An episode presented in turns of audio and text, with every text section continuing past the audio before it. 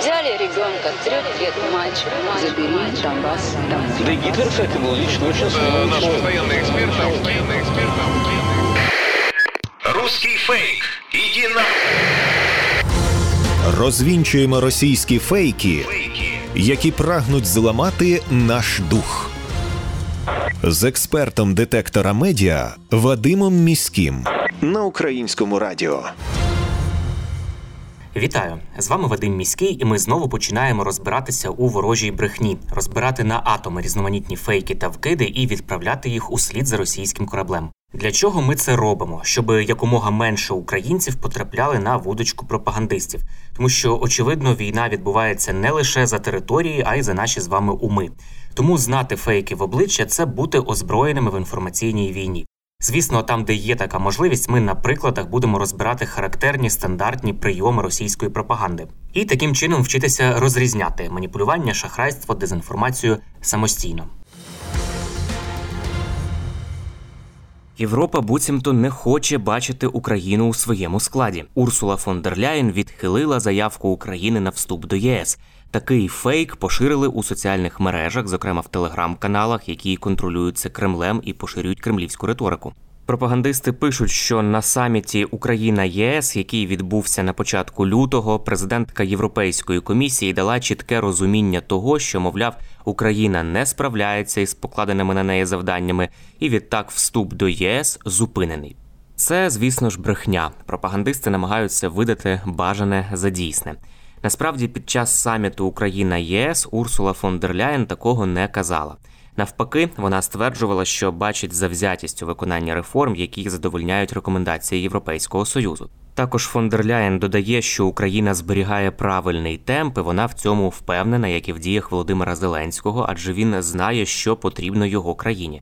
Саме тому жодних застережень чи навіть відхилень у вступі до ЄС не було. Пропоную послухати уривок із її виступу на спільній прес-конференції із Володимиром Зеленським та Шарлем Мішелем.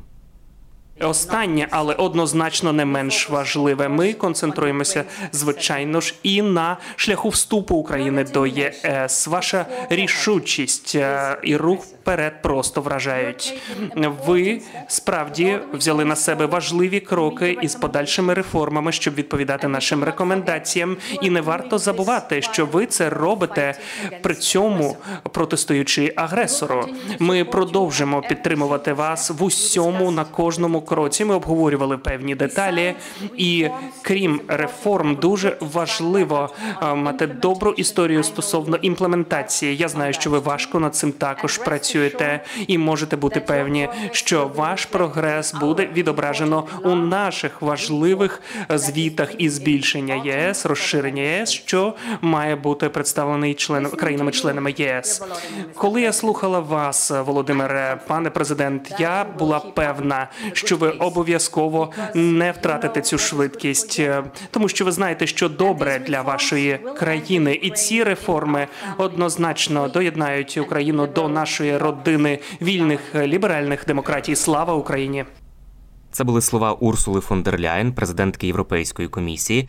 От одна з маніпуляцій росіян також полягає в тому, що, начебто, саме на цьому саміті Україна ЄС, який відбувся 2-3 лютого, з Україною вже повинні були почати переговори про вступ. Але це не відповідає дійсності. Європейська бюрократія вона вимагає часу і події, оцінки, звіти. Вони розплановані в Європі на місяці і навіть роки вперед. Хоча Україна на тлі решти країн, які проходили цей шлях приєднання до Європейського союзу, рухається якраз дуже дуже швидко. Коли ж відбудеться оцінка прогресу і коли можна буде очікувати на перехід до нового етапу, тобто безпосередньо вже перемовин про вступ, окремо пояснила президентка Єврокомісії. Стосовно процесу вступу, звичайно, це процес, що має бути вигідний усім.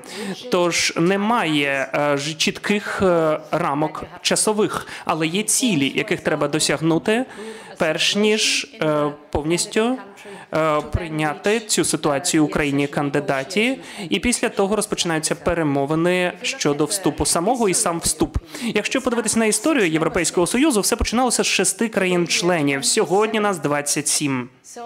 Тож 21 різна історія вступу відбувалася різних перемовин і вступу до Європейського союзу, що свідчить про те, що немає пан е, власне такої єдиної е, варіанту для всіх. Тож залежить від того, як кожна країна-кандидат рухається вперед. Мушу сказати, що я справді глибоко вражена і хочу власне е, відмітити вас за чіткість, за якість, а також за швидкість, за якою ви забезпечуєте результат. Це просто феноменально.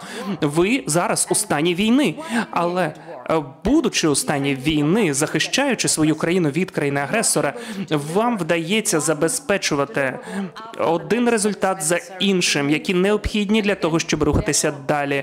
І тому, як наслідок, це має звичайно бути вигідно усім. Але я хочу одразу вас відзначити за це. Наступні наші кроки навесні відбудеться е, буде е, надано усний звіт е, комісії країнам-членам, але для нас усіх тут важливо, щоб восени буде великий звіт щодо розширення для всіх країн, які хочуть приєднатися до ЄС. І тут нам треба продемонструвати всі дані та факти, а також процес імплементації з конкретними результатами, наскільки досягли хто прогресу. Тож тут ми працюємо рука об руку, як я й казала, комісія завжди працює на підтримку комісії досить значний досвід у цих процесах, тому що ми супроводжували всі країни, які рано чи пізно намагалися приєднатися до ЄС, і ми досить важко зараз працюємо, щоб досягти цієї віхи і звіту восени. Ми слухали пряму мову Урсули фон дер Ляєн, президентки Єврокомісії. Як бачимо, зради ніякої немає. А поширюючи от такі повідомлення про те, що Україні, начебто, відхилили всі прагнення і бажання і заявки на вступ до ЄС, пропагандисти намагаються підживити наратив про те, що Україна якась недолуга держава, не здатна виконати ті реформи, які вимагає від неї Євросоюз. І е, Росія, звісно, хоче переконати світ у тому, що Україна, начебто, е, втрачає довіру, підтримку заходу, е, не виправдовує його сподівань. Але ці спроби росіян дуже легко розбиваються на друзки, якщо подивитися на справжню реакцію Євросоюзу та світу. Не вщухають спроби пропагандистів попрацювати із польським суспільством. Поляків, начебто, вербують на війну в Україну. Такий фейк поширили у соціальних мережах, телеграм-каналах, які ну переважно транслюють проросійську риторику в Польщі. Там пишуть, що у Польщі почали нібито відкрито вербувати в українські танкові війська. Мовляв, польська влада намагається набрати екіпаж для німецьких танків Леопард 2 які прийдуть в Україну як доказ, а пропагандисти завжди намагаються вигадати певні такі собі докази для фейків.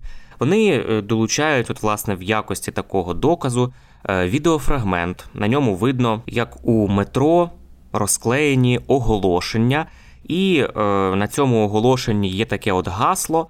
Захисти споконвічно польські землі, стань танкістом, захисти Польщу в Україні. Як виявилося, такого оголошення не існує, це неправда. Аналітики проекту Інсайдер дослідили цей кейс і встановили, що вперше інформація про такий плакат з'явилася саме в російських телеграм-каналах, в яких поширюють чутки. Для нас це також, до речі, одна із таких ознак е, маячків. Якщо телеграм-канал часто поширює або взагалі поширює, хоча б іноді якісь чутки, розклади, інсайди.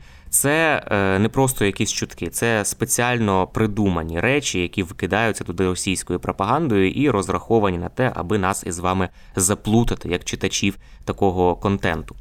Отже, що дослідили фактчекери? Цей відеофрагмент, який поширюють про польське метро із плакатом, він був дійсно знятий на станції центрум Варшавського метрополітену. Там інтер'єр нагадує цю станцію. А от фейковий плакат із закликом вступати у танкові війська в Україні уже намалювали. Малюнок зроблений у стилі агітаційної кампанії, яка відбувалася в Польщі, і називалася Стань солдатом республіки. Це було в 2018 році. Ця е, кампанія. Але пропагандисти не врахували фірмовий логотип цієї кампанії. Вони його вже не стали розміщувати на плакаті. І е, оце от фейкове е, оголошення вони просто намальоване, наклали на відео.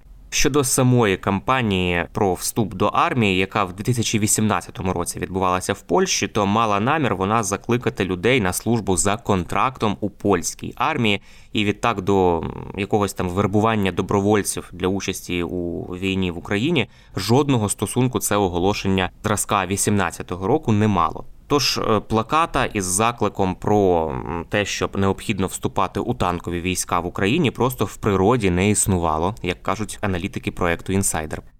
Навіщо Росії поширювати от такі е, смішні дріб'язкові вигадки, здавалося би, на перший погляд? Це робиться не просто так. Кожен такий окремий фейк про те, що хтось змушений воювати в Україні, він вкладається у наратив, що в Україні все погано, нібито воювати тут нікому, і тому керівництво України вдається до таких от різноманітних хитрощів і хоче завербувати іноземців.